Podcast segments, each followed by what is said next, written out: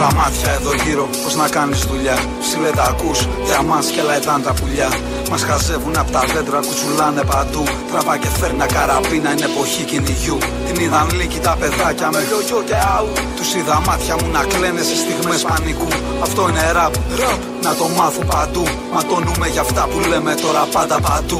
Άλλο ένα καλοκαίρι που η πόλη βρωμάει. Είμαστε όλοι μαζεμένοι και ο μαλάκας κοιτάει. Τη μικρή την βαράει γιατί το παρατραβάει. Ανοίγει πύρα, μα πύρα και μου χαμογελάει. Είμαστε όλοι πεινασμένοι, αντέ να δω ποιος θα φάει. Τι να πω στην οικογένεια που για μένα ρωτάει. Εδώ το ίδιο μου το αίμα όλο φράγκα ζητάει. Και αυτή που αγάπησα αποφεύγει πλέον να με χαιρετάει. Ζω κι εγώ με την πεποίθηση ότι ο κόσμος γυρνάει. Πετάω μια πέτρα στον αέρα για να δω που θα πάει. Έχω ένα σύννεφο μαύρο που όλο με κυνηγάει. Και έναν αέρα γαμημένο που όλο κόντρα φυσάει.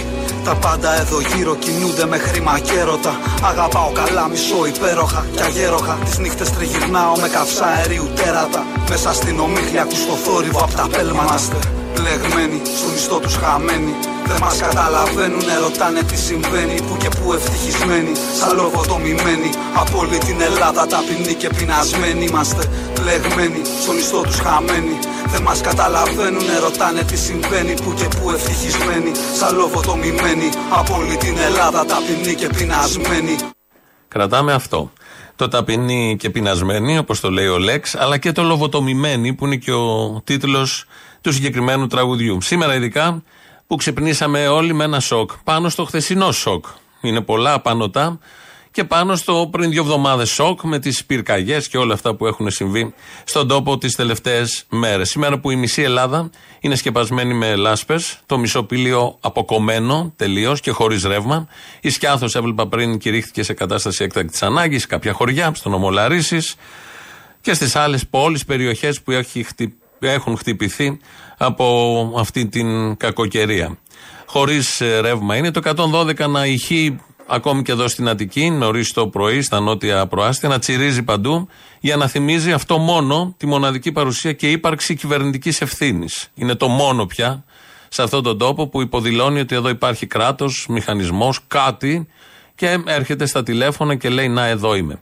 Και τι λέει, φύγετε από εκεί που είστε, πηγαίνετε κάπου αλλού. Όχι ότι λέει κάτι σημαντικό, αλλά είναι το μόνο αυτό που έχεις μπροστά σου για να καταλάβεις ότι υπάρχει αυτό που λέμε κράτος, το οποίο το χρυσοπληρώνουμε.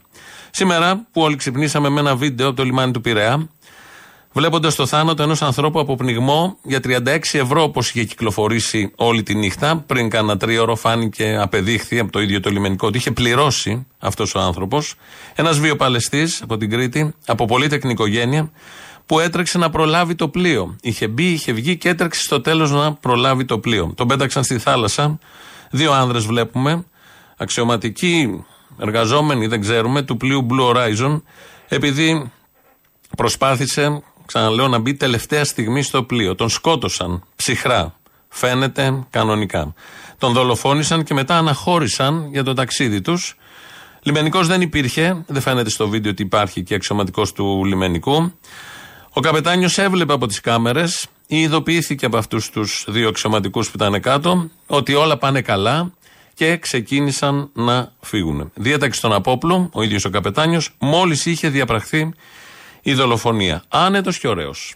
Εμείς την ώρα που ξεκίναγε το πλοίο και έβαζε τις μηχανές, ακούω φωνές και τρέχω στο πίσω μέρος και βλέπω τον τύπο του πλοίου να αποθεί έναν άνθρωπο που προσπαθούσε να μπει στο καράβι. Όλος ο κόσμος φώναζε γιατί ήταν φω φανάρι ότι θα πει στη θάλασσα, να τον αφήσει. Αυτό συνέχισε με αποτέλεσμα ο άνθρωπος να πέσει στη θάλασσα. Εσείς το βλέπατε, φωνάζατε από πάνω, αφήστε τον να μπει μέσα. Όλος ο κόσμος φώναζε, κυρία μου, γιατί ήταν φως φανάρι ότι θα συμβεί το κακό. Την ώρα που έκανε προσπάθεια να μπει ο άνθρωπος, εκείνη την ώρα τραβιόταν ο καταπέλτης από τον τόκο του λιμανιού. Όπως βλέπετε, έχει λυγίσει το πίσω μέρος του καταπέλτη και πέφτει στη θάλασσα. Αν δείτε στο το βίντεο των 8 δευτερολέπτων, ρίχνει μία ματιά, λες και έπεσε. Γιατί και γατίνα έπαιζε και, και σκύλος να έπεσε στη θάλασσα, ε, θα υπήρχε. Ένα σκουπίδι, θα και έπεσε ένα σκουπίδι, σαν έξω Μεγαλύτερο ενδιαφέρον. Ναι, λοιπόν, γυρνάει και τον κοιτάει, σαν να μην συμβαίνει τίποτα και γυρνάει απαθέστατα και δίνει σήμα, γιατί από ό,τι ξέρω, εάν δεν δώσει σήμα ο ύπαρκος, δεν φεύγει το πλοίο. Ναι. Απαθέστατα γυρνάει και δίνει σήμα και φεύγουμε και σηκώνει το καταπέλτης, αντί να μείνει ο καταπέλτης κάτω, να πεταχτεί έστω ένα σωσίβιο που δεν ξέρω αν στην περίπτωση αυτή μπορούσε να κάνει κάτι. Να σβήσουν οι μηχανέ.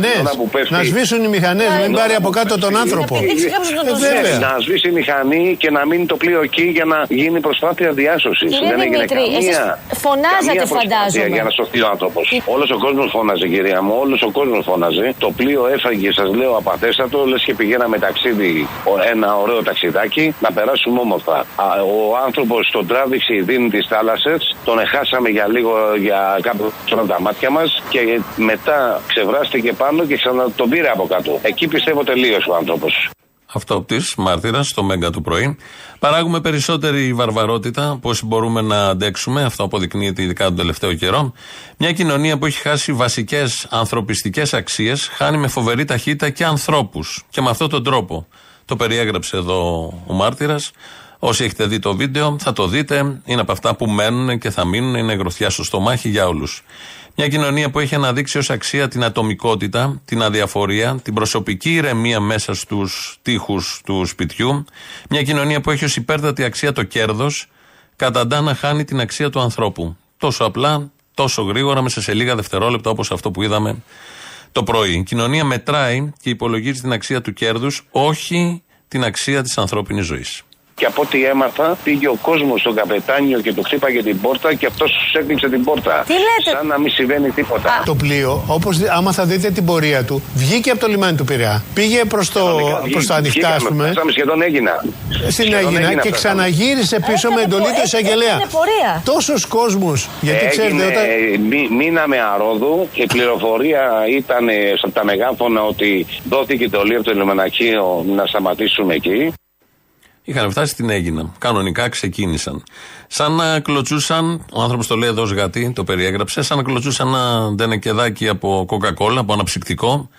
Και μέσα σε αυτό το κλίμα, σήμερα το πρωί, πριν λίγες ώρες, έρχονται όπως πάντα οι δημοσιογράφοι. Οι δημοσιογράφοι των καναλιών να προκαλέσουν στην καλύτερη περίπτωση αμηχανία σε όλους εμάς που τους παρακολουθούμε. Για άλλη μια φορά, όπως σήμερα το πρωί, η Ιωάννα Μάνδρου πάντα και πάλι από την τηλεόραση του Sky. Είναι κτηνοδία. Ε, βέβαια, βέβαια. Για την κτηνοδία δεν μπορεί κανείς να πει τίποτα. Τι να πει, ένας άνθρωπος 36 χρόνων να χάσει τη ζωή του για αυτό το πράγμα; Έτσι, τόσο ε, άδικα, τόσο, τόσο άδικα. Βέβαια. Έκανε το λάθος και μπήκε στο καράβι την ώρα που ξεκινούσε. Α τον σπρώχναν μέσα. Ε, βέβαια. Α τον πλακώναν στις κλωτσές. Α τον παραδίδανε στο λιμεναρχείο. Ναι, ναι. Α του βάζαν πρόστιμο. Α του ασκούσαν δίωξη στον εισαγγελέα. Όλα εκτός από τον οντροσπρώχνο. Όχι να τον σκοτώσεις τον άνθρωπο. Όχι βέβαια. Τόσοι τρόποι υπάρχουν. Όλα αυτά κάποιες ώρες, την ώρα που όλοι βλέπαμε το βίντεο και το ξαναβλέπαμε και απορούμε όλοι με τους εαυτούς μας με αυτά τα κτίνη που έκαναν αυτό που έκαναν, με τις εταιρείες, με τα ακριβά πλοία, τα ακριβά εισιτήρια, όλο αυτό το μείγμα, γιατί δεν μπορεί κάποιος να το ξεχωρίσει, να το διαχωρίσει. Και πάντα είναι μια εταιρεία από πίσω, εδώ είναι η γνωστή εταιρεία, που μετράει πάντα το κέρδος και τη ζημιά. Έτσι λειτουργεί. Με το που αναχώρησε το πλοίο, επειδή κάποιοι επιβάτες είχαν δει τι είχε γίνει απ' έξω και πήγαινε το πλοίο πώς έγινε όταν το γυρίσανε, βγάζει μια ανακοίνωση πάνω στο πλοίο, μέσα στο πλοίο η εταιρεία. Θα την ακούσουμε, δεν ακούγεται πολύ καθαρά, θα σας πω εγώ το κείμενο αμέσως μετά.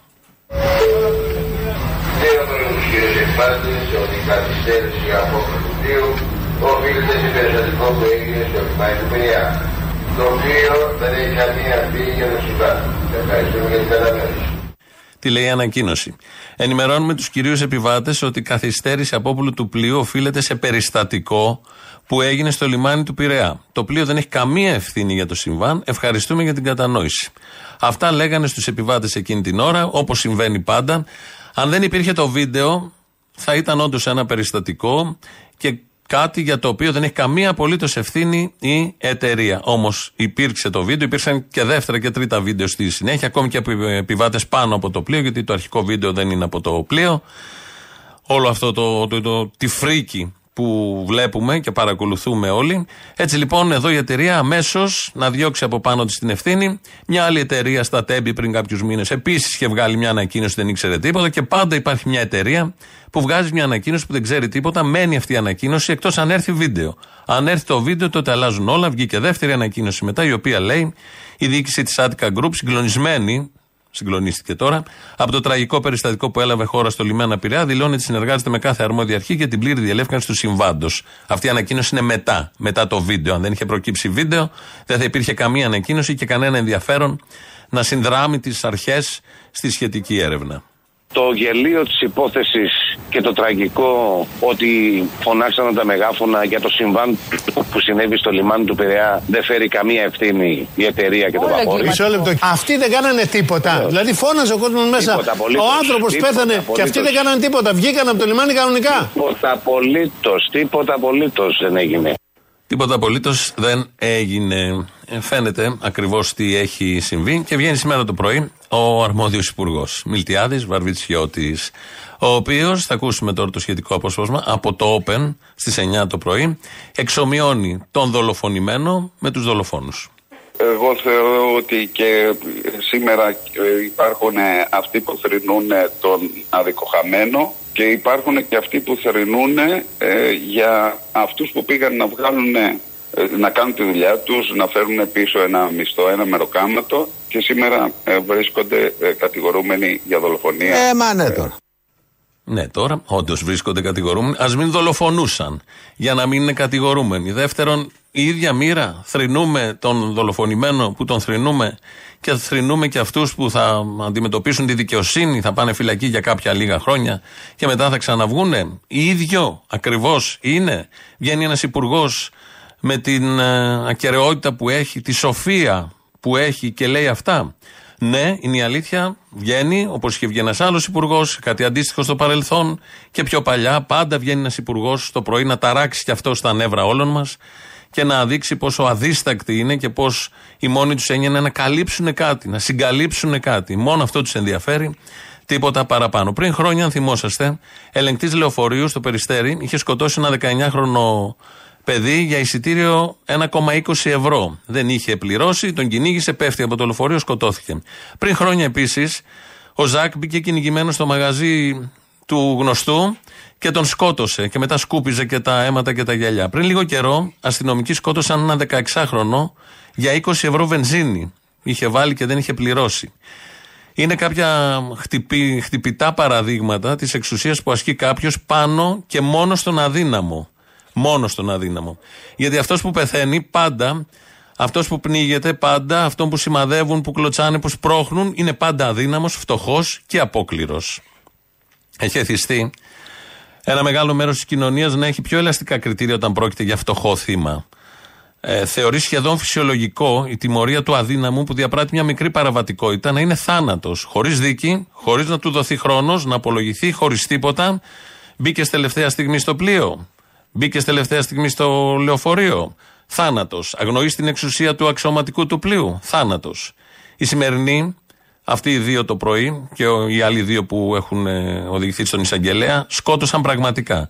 Πόσοι όμως δεν σκοτώνουν συμβολικά κάθε μέρα, παρακολουθώντας όλα αυτά.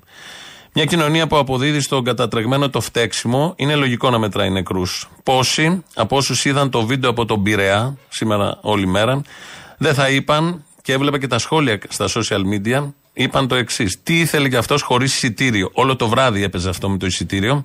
Απεδείχθη πριν κάποιες ώρες ότι είχε εισιτήριο, οπότε έχει αλλάξει το αφήγημα. Όμως έχουν μείνει από κάτω τα σχόλια τι ήθελε χωρίς εισιτήριο; Δικαιολογώντας τη δολοφονία του ανθρώπου επειδή πήγε χωρίς εισιτήριο. Από το πρωί και μετά έχει αλλάξει. Γιατί άργησε να μπει; Α πρόσεχε.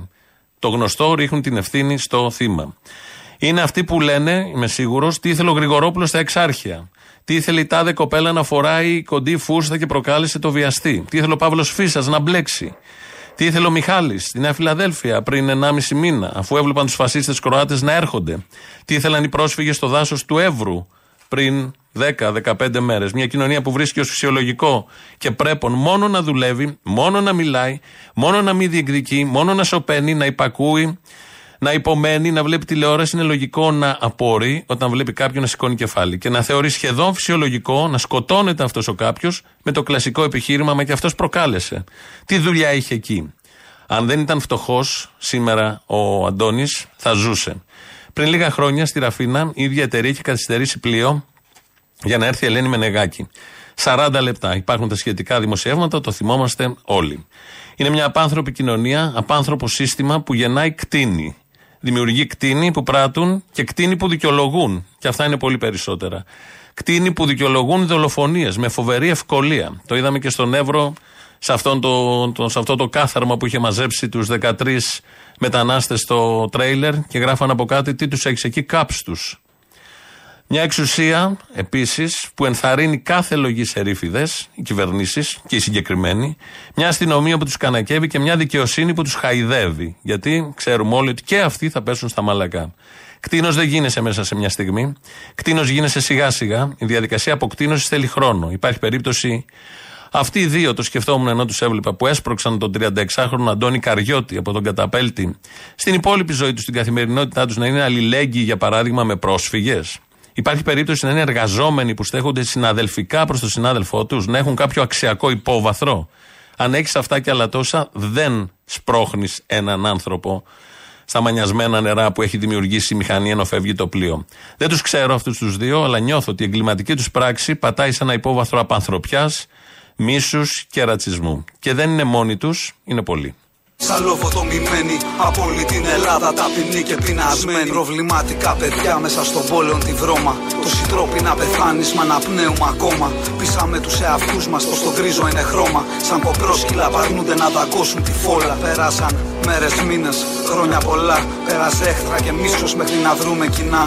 Ίσως και να πάμε αργά μα και στο όλα καλά. Τρόγομασταν για μαλακίες μέχρι να έρθουμε κοντά. Στραβοκοιτούσαμε ο ένας τον άλλον στις γειτονιές. Με νεύρα τεντωμένα ένα από σκάτω δουλειές. Ματώναμε για λίγα φράγκα, ομάδες και μουσικές. Μα οι πραγματικοί εχθροί δεν άνοικαν σε σκηνές. Ζήσαμε πόλεμο χωρίς βομβαρδισμένα τοπία. Επιβιώσαμε από τη βία του να μην έχεις μία. Τα πιτσιρίκια μεγαλώνανε σαν άγρια θηρία. Χτυπούσανε με κράφ μαγκάμα, ητάι και πυγμαχία. Η έκφρασή μας είπαν οδηγεί στην παρανομία. Να μας μαντρώσει όλους θέλανε η αστυνομία. Δεν είναι μουσική αυτό, το μιμούταν με ηρωνία. Όσο πουλούσαν τον πολιτισμό σε δημοπρασία. Τώρα στο έτος ένα-δύο και τρία χινάρια. Παντού συντρίμια, ζωντανή ανάμεσα σε κουφάρια. Καλλιεργώντας για ασφάλεια μια ελεγχόμενη παράνοια. Όσο αιμόδιψοι θεοί παίζουν τη γη μας στα ζάρια. Είμαστε μπλεγμένοι, στον ιστό τους χαμένοι. Δεν μας καταλαβαίνουν, ρωτάνε τι συμβαίνει. Πού και πού ευτυχισμένοι, σαν λογοτομημένοι. Από όλη την Ελλάδα ταπεινοί και πεινασμένοι. Είμαστε μπλεγμένοι, στον ιστό τους χαμένοι. Βλέπω ένα μήνυμα εδώ, στέλνει ένας ακροατής Γιώργος και μου λέει: Σας παρακαλώ, εξηγήστε μου, αφού έγινε το έγκλημα αυτό, πώς άφησε το λιμεναρχείο το πλοίο με όλες τις αποδείξεις να φύγει για Κρήτη, έστω και με νέο πλήρωμα. Δεν έχεις καταλάβει, αγαπητέ Γιώργο, ότι πάνω απ' όλα είναι η εταιρεία, η κάθε εταιρεία και το κέρδος της. Εδώ έγινε το έγκλημα, το είδε ο καπετάνιος, το είδανε κι άλλοι. Υπήρχαν βίντεο, δεν τους ένιωξε τίποτα απολύτως και ξεκίνησε να φύγει το πλοίο. Διότι δεν έχει χρόνο για χασούρα, το έχουμε ζήσει όσοι ταξιδέψαμε το καλοκαίρι, κάθε καλοκαίρι, με τη μανία, πώς γεμίζουν τα πάρκινγκ κάτω ένας πάνω στον άλλον, πώς γεμίζουν τις αίθουσες του πλοίου και η μόνη αγωνία τους και ενδιαφέρον είναι να κερδίσουν. Όταν το κέρδος μπαίνει πάνω από όλα αυτά, αυτός που πνίγηκε σήμερα, όποιος θα πνίγει αύριο μεθαύριο, αυτός που σκοτώθηκε προχτές, τα παιδιά στα τέμπη, είναι λεπτομέρειες. Δεν χαλάνε. Δεν θα χαλάσουν όλοι αυτοί αυτό το αφήγημα της κερδοφορίας, της κερδοσκοπίας, της ευμάρειας όπως μας πασάρουν. Και όλα αυτά τα πολύ ωραία που λένε σε τέτοιες περιπτώσεις. Θα πάμε να ακούσουμε διαφημίσεις, αφού πω το τηλέφωνο 2.11.10.80.880, το τηλέφωνο επικοινωνίας μέσα είναι ο Αποστόλης. Σας περιμένει. Μηνύματα τα βλέπω εγώ εδώ, radio παπάκι παραπολιτικά.gr. Ο Δημήτρης Κύρκος ρυθμίζει τον ήχο. Πρώτες διαφημίσεις τώρα. Παρακολουθούμε, σκεφτόμαστε, συζητάμε με αφορμή το, τη φρίκη. Τη φρίκη αυτή που βγαίνει από αυτό το βίντεο που είδαμε ε, σήμερα το πρωί, από χτε το βράδυ, αλλά σήμερα το πρωί κυρίως, με όσα συνέβησαν στο Πειραιά. Είναι ένα σοκ που κάθεται πάνω στο άλλο σοκ όλων αυτών που συνέβησαν χτε. Όλα αυτά τα φαινόμενα βίας, βαρβαρότητας, που είναι πάρα πολλά τον τελευταίο καιρό, σαπίλας, σαπίλας, αυτή νομίζω είναι η λέξη καλύτερη, δεν συμβαίνουν σε ένα αποστηρωμένο περιβάλλον. Συμβαίνουν σε μια κοινωνία παρακμής. Για να θυμηθούμε και τα υπόλοιπα, συμβαίνουν στην Ελλάδα του 2.0. Γι' αυτό και η ονομασία του σχεδίου παραπέμπει και αυτή στην επανάσταση που έρχεται από το αύριο. Ελλάδα 2.0. Είναι η νέα εκδοχή της χώρας στη νέα εποχή που έρχεται. Πάμε λοιπόν να πάρουμε μια γεύση από τη νέα εποχή που ήρθε από τη Μαγνησία χτες. Παναγία μου, πάει Τους έχουν ειδοποιήσει 100 φορές για αυτό το ποτάμι. Και στέλνουν μηνύματα στο 112 λέει μην μετακινήσετε. Πού να πάω να μετακινηθώ να πάω. Δεν κάνει κατάσταση, δεν μας άφησε τίποτα. Δημιουργήσαμε δύο φορές και τα αυτοκίνητά μας και ξαναγίνεται πάλι. Μεγάλη καταστροφή, παιδιά. Ελπίζω να μην ξεχυλήσει το ποτάμι άλλο γιατί εδώ θα πνιγούμε όλοι, δεν θα μείνει τίποτα. Έχει πει μισό μέτρο μέσα το νερό μας. Αυτή την κόψη καλά την ξέρω να μην φουντάρω θα καταφέρω αυτή την όψη. Καλά γνωρίζω από την κούνια μου τη σφουγγαρίζω Χάλια, χάλια. Από τις μια μισή ώρα είμαστε εδώ, προλάβαμε, μπήκαμε στο μαγαζί και μετά πλημμύρα. Με τις κόπε και τις φουγγαρίε. Πληρώνουμε τέλη, πληρώνουμε φορείε, πληρώνουμε χιλιαδιό. Κάθε φορά που βρέχει λίγο δυνατά, πλημμυρίζουν τα μαγαζιά μας και παθαίνουμε ζημιές χιλιάδων ευρώ. Έτσι, όλοι γύρω-γύρω. Και φυσικά αυτά τα χρήματα δεν πρόκειται να τα πάρουμε στο ακέραιο. Πρέπει να μας δώσουν κάτι ψίχουλα για να. Τι να τα κάνουμε. Όπω είναι αληθή το πρόβλημα. Αυτή τη χώρα την έχω χτίσει, την έχω κλάψει την έχω βρήσει Αυτό το χώμα το έχω φιλήσει Το έχω λατρέψει, το έχω συγχωρήσει Ζητάμε άμεση βοήθεια από τον Άι Γιάννη Πηλίου. Μας έχουν εγκαταλείψει όλοι. Από το πρωί στις 7 η ώρα καλούμε το 112 την πυροσβεστική το Δήμο, την Ομαρχία δεν υπάρχει κανένας. Ήδη αυτοκίνητα έχουν μπει στη θάλασσα. Θα θρυνήσουμε νεκρούς. Μιλάμε από το πρωί στο 112 και στην πυροσβεστική και υπάρχει πλήρη αδιαφορία. Κινδυνεύουν άνθρωποι με μικρά παιδιά. Θα πνιγούμε, θα μπει το ρέμα όλο μέσα στο νερό. Δεν μας ενδιαφέρουν τα αυτοκίνητα, ζητάμε βοήθεια. Την ακούσαμε αυτή την κυρία. Είναι από τον Άγιο Ιωάννη Πηλίου και ζητάει βοήθεια. Από χθες το πρωί έχει βγει σε δύο-τρία κανάλια και έλεγε αυτό το πράγμα. Δεν έχει ρεύμα όλη η περιοχή, είναι αποκομμένη. Έχει απογορευτεί και η κυκλοφορία. Όλα μαζί. Μόνο ο Μπέος κυκλοφορεί στο, βέλο, στο Βόλο. Ε, αυτό το βοήθεια που λέει η κυρία στην Ελλάδα του 2.0 θα κολλήσει με ένα άλλο βοήθεια που το ακούσαμε πριν από μια άλλη κυρία πριν 15 μέρες ε, όχι σε πλημμύρα, σε φωτιές πάνω στον Εύρο. Το μοναστήρι καίγεται. Το μοναστήρι εδώ. Η φωτιά, ναι. Η φωτιά, να τη φωτιά. Το μοναστήρι καίγεται. Στείλτε πυροσβεστικά εδώ πέρα. Είναι και στα σπίτια δίπλα, βλέπω. Τα σπίτια καίγονται στην Αγία Παρασκευή εδώ πάνω. Η φωτιά καίει και από μπροστά μας και από, από πίσω. Το θερμικό φορτίο είναι απίστευτο. Τι μπορούμε να κάνουμε τώρα γιατί η φωτιά καίει και από τις δύο πλευρές. Πού να πάμε, αφού καίει και από τη μία και από την άλλη. Να... Φωνάζει, έχει καίγεται το σπίτι του. Ήμουν εδώ από τις 2 στις 4 και είδαμε ένα ελικόπτερο. Και η φωτιά έφτασε στην περιοχή μας. Λογικό δεν είναι.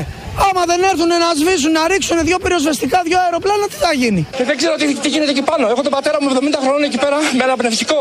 Δεν ε, έχει απομακρυνθεί ο άνθρωπος; Όχι. Για ποιο λόγο; Γιατί είπανε στην αστυνομία να τον πάρει και δεν τον πήρε. Φύγουμε από το σπίτι μας και νιώθουμε ότι βρισκόμαστε στο έλεος ανίκανων ευθυνόντων. Δεν ξέρουμε τι να κάνουμε. Βοήθεια. Ζητάμε βοήθεια. Από το αίμα τόσων προγόνων βγαίνω στον κόσμο με ενοχές αιώνων. Κι είμαι μεγάλος πια στα σαράντα για να πληρώνω φέρεσαι τα πάντα Αλλά είναι ντροπή επί τρεις ώρες η πυροσβεστική να μην έχει νερό, χωρίς να φταίει η ίδια, γιατί την οργάνωση αυτή την έχει αναλάβει η περιφέρεια. Είναι ντροπή να μην έχουμε τρεις ώρες νερό, μία υδροφόρα εδώ. Ντροπή και καίγονται σπίτια. Ντροπή! Αυτή η χώρα με έχει γεράσει κι αυτή η μπόρα δεν λέει να περάσει. Σηκώνω πλάτη, σηκώνω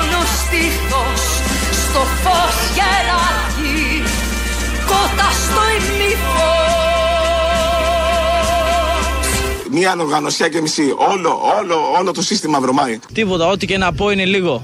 Δεν υπάρχει κανένας Μητσοτάκης τίποτα. Υπάρχει μόνο ο εαυτός μας και κανένας άλλος. Ναι, δεν ξέρω αν χρειάζεται να υπάρχει Μητσοτάκης δίπλα σε όλους αυτούς. Θα έπρεπε να υπάρχει Μητσοτάκης ως κράτος, ως πολιτεία, που σβήνει τις φωτιές το χειμώνα, όχι το καλοκαίρι, που κάνει προετοιμασία δηλαδή. Που κάνει τα αντιπλημμυρικά που πρέπει. Ναι, τα φαινόμενα είναι έντονα, αλλά και η πολιτεία δεν έχει κάνει απολύτως τίποτα. Το βλέπουμε όλοι στις γειτονιές μας πώς ακριβώς συμπεριφέρονται οι τοπικοί, οι μεγαλύτεροι και οι πιο μεγάλοι μετά άρχοντες. Για παράδειγμα, ε, μετά τις πλημμύρες των προηγούμενων χρόνων, προπολογίστηκαν τα ελάχιστα για τη θωράκιση της Αττικής. 117 αντιπλημμυρικά έργα αξίας 400 εκατομμυρίων. Οι πιστώσεις για το 2023 είναι 9 εκατομμύρια. Από τα 400 που πρέπει να δοθούν, δόθηκαν 9 για το 2023. Με αυτό το ρυθμό σε 40 χρόνια, σε 40 χρόνια θα έχουν ολοκληρωθεί τα αντιπλημμυρικά. Για ένα πράγμα είμαστε βέβαιοι, ότι η κλιματική αλλαγή ε, είναι μια πραγματικότητα. Ε, θα έχουμε πολύ έντονα φαινόμενα, φαινόμενα πλημμυρών. Θα σας διαβεβαιώνω ότι για όλα έχουμε σχέδιο. Αυτή τη χώρα,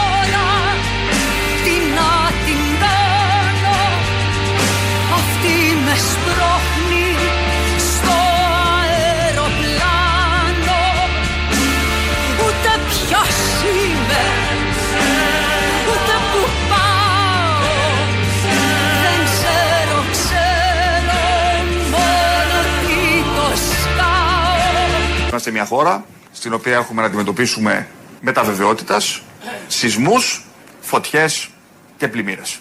Και είμαστε ασυγχώρητοι εάν δεν είμαστε έτοιμοι να αντιμετωπίσουμε αυτά τα οποία ξέρουμε με βεβαιότητα ότι θα γίνουν κάποια στιγμή. Απλά δεν γνωρίζουμε ακριβώς το πότε.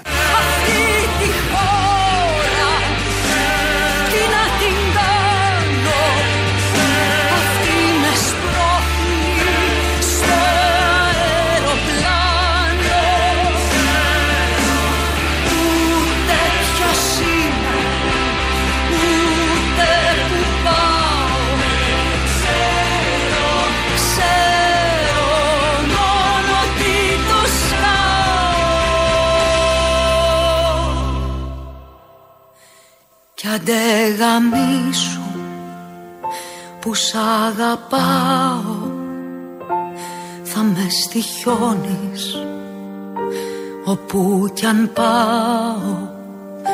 Τα όνειρά μου στη στάχτη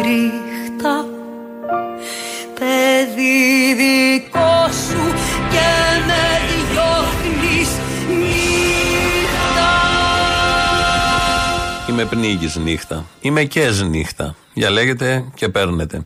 Ε, το τραγούδι έχει τίτλο Παράβαση. Θυμίζει λίγο εθνικό ύμνο.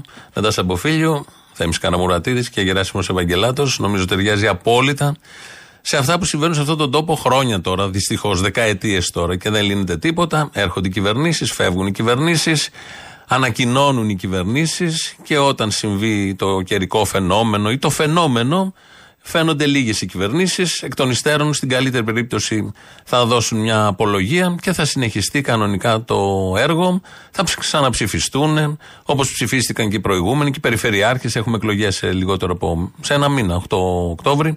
Οπότε όλα θα διορθωθούν, όλα θα έχουν ξεχαστεί και θα συνεχίσουμε κανονικά μέχρι το επόμενο. Ελληνοφρένια, 2.11.10.80.880. Το έχουμε πάει αλλιώς σήμερα, το καταλαβαίνετε.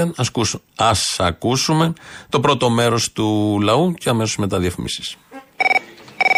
Έλα ρε τρελέ. Έλα ρε μανίτσα. Και διακοπές που ήσουν ρε μαλάκα σου έχει μαζέψει ο Κούλη. Τρεις μήνες εκπομπές να κάνει. Η αλήθεια είναι αυτή ότι μέχρι τα Χριστούγεννα είμαστε καλυμμένοι. Μετά χρειαζόμαστε μερικές ακόμα φυσικές καταστροφές για να προχωρήσει η χρονιά. Κάτι δεν γίνεται, δηλαδή είσαι full, full stop. Η κυβέρνηση των καλύτερων, των πιο ικανών. Ερώτηση, να σου πω, ανάλογα τώρα την καταστροφή, τη στεναχώρια ή το δράμα ή το δυστύχημα που συμβαίνει, πόσα χιλιοστά αφήνουμε το μουσι τώρα, δεν έχω καταλάβει. Καλά, αν δεις τριών ημερών τίποτα, πάει να πει έχει γαμηθεί το σύμπαν. Δηλαδή, άμα τον εδώ καμιά μέρα σαν τον Πανούση, τι θα έχει γίνει; Αν δεις τέτοιο μουσι, άστο.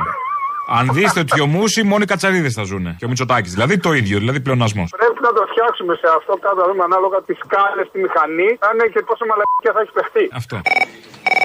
Αποστόλη! Έλα. Να σου πω, άκουσα τώρα το θύμιο και λέει το εξής. Να πληρώνεται βάσει της κυρίας Μπακογιάννη ο φόρος αυτός για κάθε βλακεία που θα λέει κάποιος άνθρωπος. Στην Ελλάδα δεν πληρώνει κανένας φόρο για οποιοδήποτε μπουρδα πει. Εάν είχαμε μία φορολογία 1 ευρώ για κάθε μπουρδα, ο ελληνικός προπολογισμό θα ήταν ο ισχυρότερος προπολογισμό του κόσμου. Τόσο πολύ. Προτείνω λοιπόν, προτείνω να κάνετε το εξής. Να βάλετε έναν μετρητή, ο οποίος θα μετράει 1 ευρώ για κάθε μπουρδα που ακούμε από κάθε πολιτικό κάθε μέρα. Και στο τέλος του χρόνου να κάνουμε μία σούμα. Τι θα μπορούσαμε να έχουμε μαζέψει. Αλλιώς θα μπορούσαμε απλά να τις μετρήσουμε και να πάμε στην Πακογιάννη να τα ζητήσουμε μετά. Ακριβώς. Ακριβώς αυτός είναι ο λόγος. Να βάλουμε έναν μετρητή, όπου στο τέλος αυτού του χρόνου, δηλαδή τους μήνες που έχει μείνει, να δούμε πόσες βλακίες, ανακρίβειες έχουν πει οι πολιτικοί μας. Εσείς μπορείτε να το κάνετε. Απλά αυτό είναι λίγο αμέτρητο. Δηλαδή, ελληνοφρένια να ακούς κάθε μέρα, θα φαλυρίσουμε. Θα μπει μέσα το κράτος.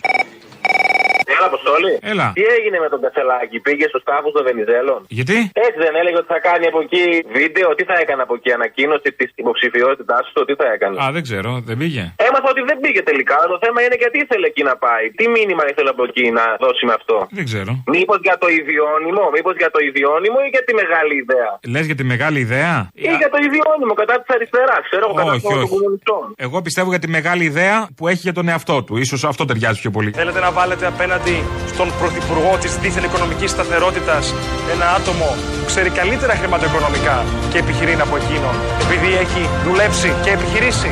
Μόνο εκεί βρίσκεται με τον Βενιζέλο. Ε, τότε καλά έκανε και σκέφτηκε από εκεί πέρα να. να Όχι, κάνει εγώ εξαγγελία. συμφωνώ. Ναι, καλά έκανε. Και μάλλον ήταν και- και για το ιδιώνυμο κατά των κομμουνιστών. Έχετε υπόψη σου και αυτό. Αφού έγραφε λόγους για τον Κούλι, έγραφε άρθρα υπέρ του. Δεν το ξέρεις αυτό; Αυτό το ξέρω, είναι παλιό τώρα. Τι σημασία έχει τα άρθρα τώρα; Και εσύ μπορείς να έχεις γράψει υπέρ του κούλι. Ε, ναι, αλλά μετά εγώ δεν θα κατέβω υπέρ ε, ΣΥΡΙΖΑ. Α, κουφάλα. Ήθελα να σε δοκιμάσω. Άρα μπορεί να έχεις γράψει κάτι υπέρ του κούλι. Ω, να χαθείς. Επίσης μπορεί να είμαι και υπέρ της μεγάλης ιδέας, όπως ο Κασελάκη. Πολλοί έχουν μεγάλη για τον εαυτό τους. Αποστόλη. Έλα. Ε, δάσκαλε, συγγνώμη. Δάσκαλε. Μπορείς να με λε τίτσα. Έχεις βγάλει για 5 Οκτώβρη. Ε, ναι, έχω Κέντρο βγάλει. άλλο στην Αθήνα. Ναι, ναι, Γεια ναι, σου, ναι. Μπαίνει και κόσμος στο μαγαζί. Να σε ρωτήσω κάτι. Εμείς από την Πάτρα πώς θα έρθουμε; Απ' την πάτρα με έχεις παρμένο; Α, την πάτρα σε έχω παρμένο. Ο Στάθης είμαι, ναι. Έλα, στάθη. Μπορεί να γιατί πα και κλείνεις Πέμπτη. Τι πρόβλημα υπάρχει με την Πέμπτη; Εμένα μου αρέσει η Πέμπτη. Ωραία με. Εγώ πώς θα έρθω την Πέμπτη από την Πάτρα στην Αθήνα και θα γυρίσω την άλλη μέρα να έρθω για δουλειά; Βρε κακομίρι, πόσο είναι τώρα η πάτρα; Δηλαδή, δύο ώρες, δύο και ένα τέταρτο; Και δύο. Ωραία, λοιπόν, έρχεσαι. Και τον πρωί να ξυπνήσω 8 η ώρα. Βλέπεις, φεύγεις. Θα έρθω. Για να σε δω. Έχω και κόσμο στο μαγαζί και μόλις θα έρθω θα σου πιάσω και τον κόλλο. Πες τον Πελετίδη να μας φωνάξει πάτρα. Τα σκούρα τα πράγματα για πελετήδη. Τι, γιατί; Ε, τώρα έχουν σηκώσει πολύ κεφάλαια εδώ στην Πάτρα και θέλουν να τον κοντράρουν. Αυτό που ενώνονται Σιριζέοι με νεοδημοκράτε μαζί, αυτό λες; Άστο, γεια, σε τα γίνεται χαμός όλα Καλά, τα εντάξει. Πες να πάρουν φόρα και να φάνε μια φασολάδα.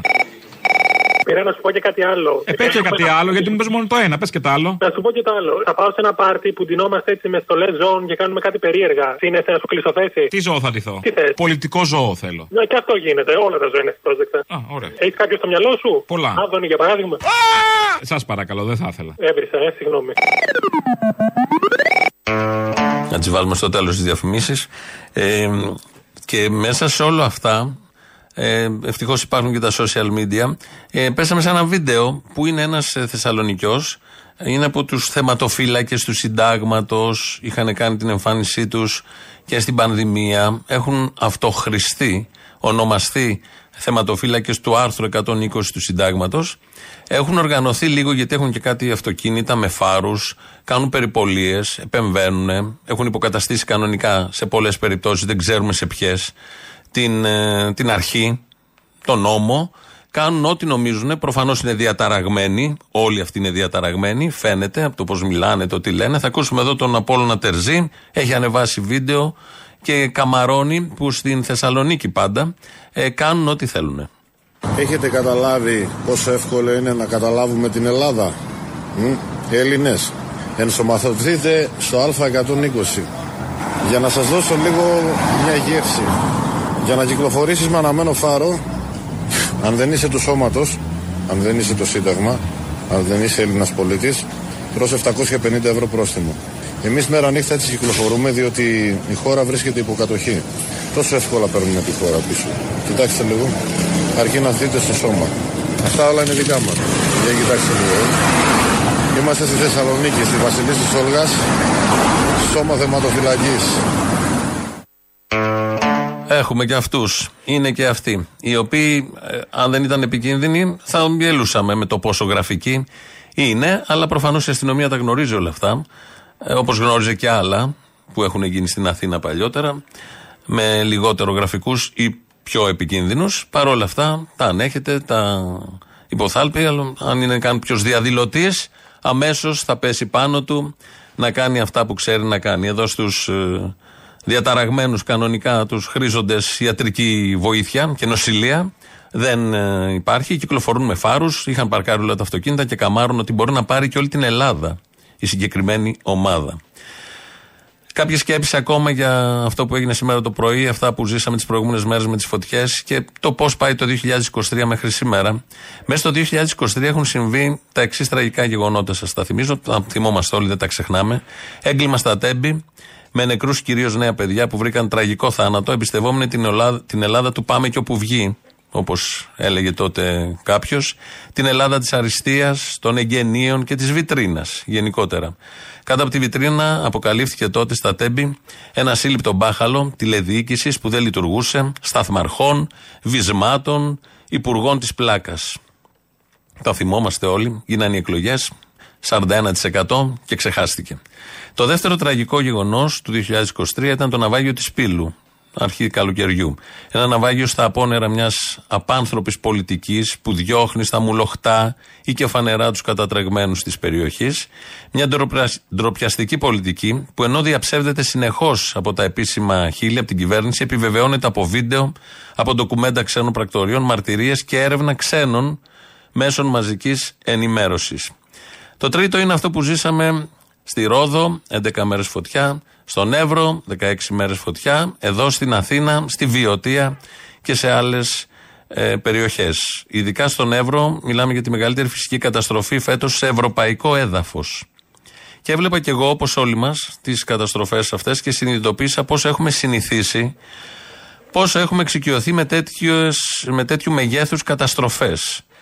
Και αυτή είναι η μεγαλύτερη, νομίζω, καταστροφή. Προφανώς σε αυτή τη γενίκευση δεν χωράνε όλοι.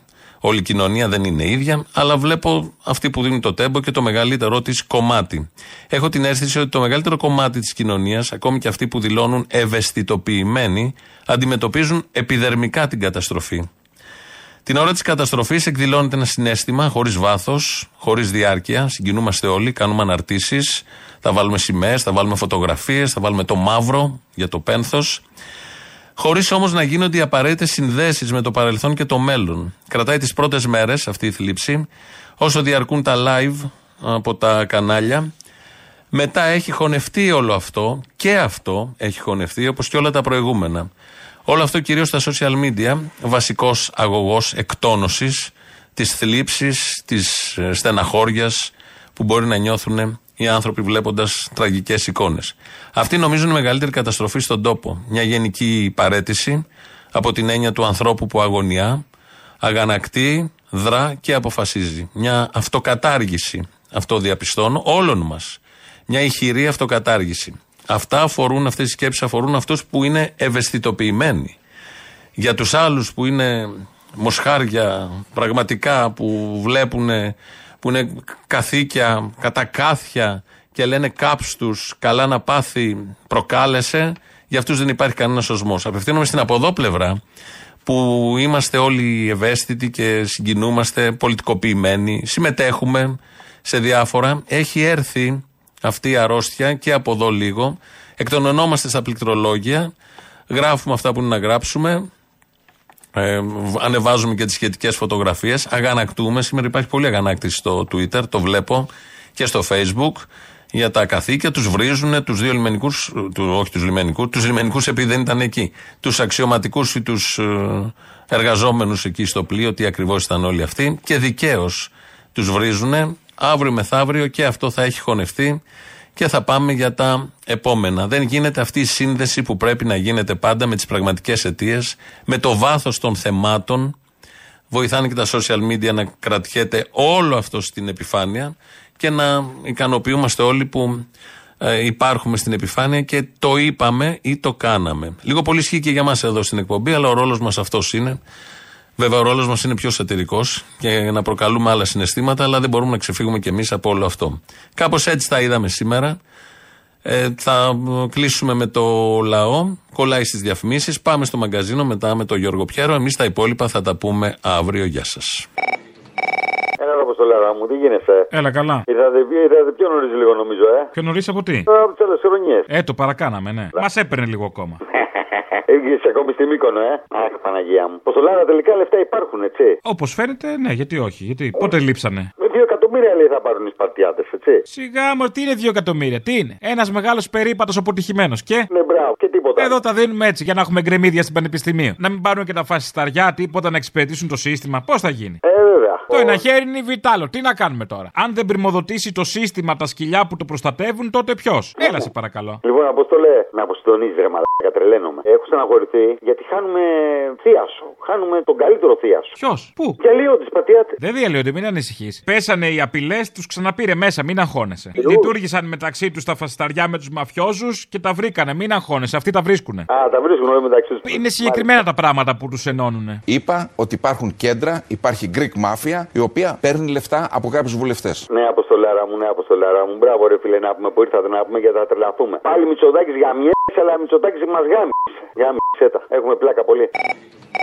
Ναι. Μπρος. Κασελάκι εκεί. Ο ίδιος. Έλεγε ο Βασιλάκης στο Καήλα στο κασελάκι μου που ήταν λούστρος. Κάπου πρέπει να υπάρχει ηχητικό αυτό. Κάπου πρέπει να Α, μπορεί. Και Καταρχήν να σε ρωτήσω γιατί. Τώρα εσύ πρέπει πήρες να γίνεται- κοροϊδέψεις. Με ποιον είσαι, με την Εφη είσαι; Με τον Κασελάκη είμαι εγώ. Α, με Κασελάκη. Καταρχήν, καταρχήν, γιατί θα πρέπει να συζητείτε οι σεξουαλικές προτιμήσεις του Μητσοτάκη ή του Κασελάκη. Πρώτον και κύριο. Κατάλαβες; Ποιος ασχολείται, παιδί μου, με ποιον καμιά το καθένας, να μας.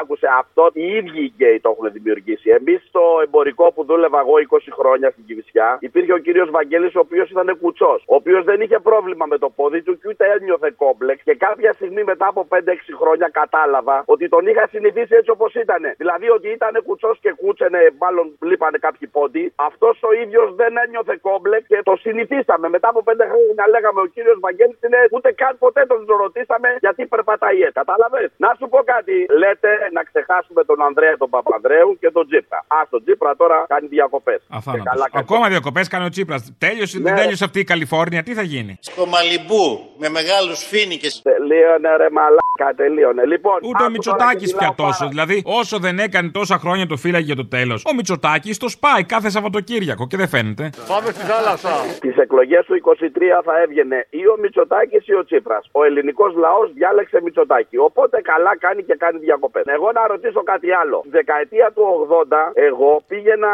στη Μύκονο, διασκέδαζα στο Ρεμέτζο. Βέβαια τα παιδιά μου αυτή τη στιγμή δεν μπορούν να πάνε εκεί πέρα. Και τι από να τον κάνουνε; Τσίπρα θυμάμαι. Και από τον Τσίπρα θυμάμαι πράγματα, αλλά θα ξεκινήσουμε με τον Ανδρέα Παπανδρέου. Αυτά δεν γίνεται να τα ξεχάσω. Απλά η γενιά σας, γιατί εγώ είμαι γεννημένος το 64, έχει μάθει και έχει συνηθίσει με τα ψίχουλα. Εγώ έχω να μπω σε καράβι από το 16. Φέτος δεν πήγα ούτε μία μέρα διακοπές. Διακοπές κανονική. Τον κάλα μου πάω. Την Κυριακή παίζω ρακέτες και γυρίζω. Και πέρυσι πήγα μόνο τρεις μέρες. Έχετε συνηθίσει τη φτώχεια και στη μιζέρια. Εγώ αυτό δεν το ανέχομαι. στο διάλογο και εγώ τους συγχάθηκα. Αποστολή. Έλα. Άκου κάτι, ρε, θέλω λίγο χρόνο. Παραμονές του 65. Ιούλιος. Χρήστου Λαδά. 80.000 κόσμος. Κάτω από τη φυλάδα φωνάζουμε. Έχει βγάλει τρία έκτακτα παραρτήματα. Ένα υπέρ των αποστατών και δύο κατά. Γίνεται το έλα να δεις. Ανεβαίνει ο, ο παραμυθάς στο μπαλκόνι, κατευνάζει και φεύγουμε προς τα δύο. Πέφτει ο Σωτήρης ο Πέτρουλας. 10 η ώρα το βράδυ από μία φωτοβολίδα στο λαιμό. Ένα παλικάρι από αητοφολιά της Σπάρτης, 20 χρο... χρονών, 17 εγώ. Εσύ γιατί νομίζεις, κλαίει η Μπαζιάννα, να αυτό είναι που θυμάται, τα άλλο ήταν. Μην το ξεχάσετε.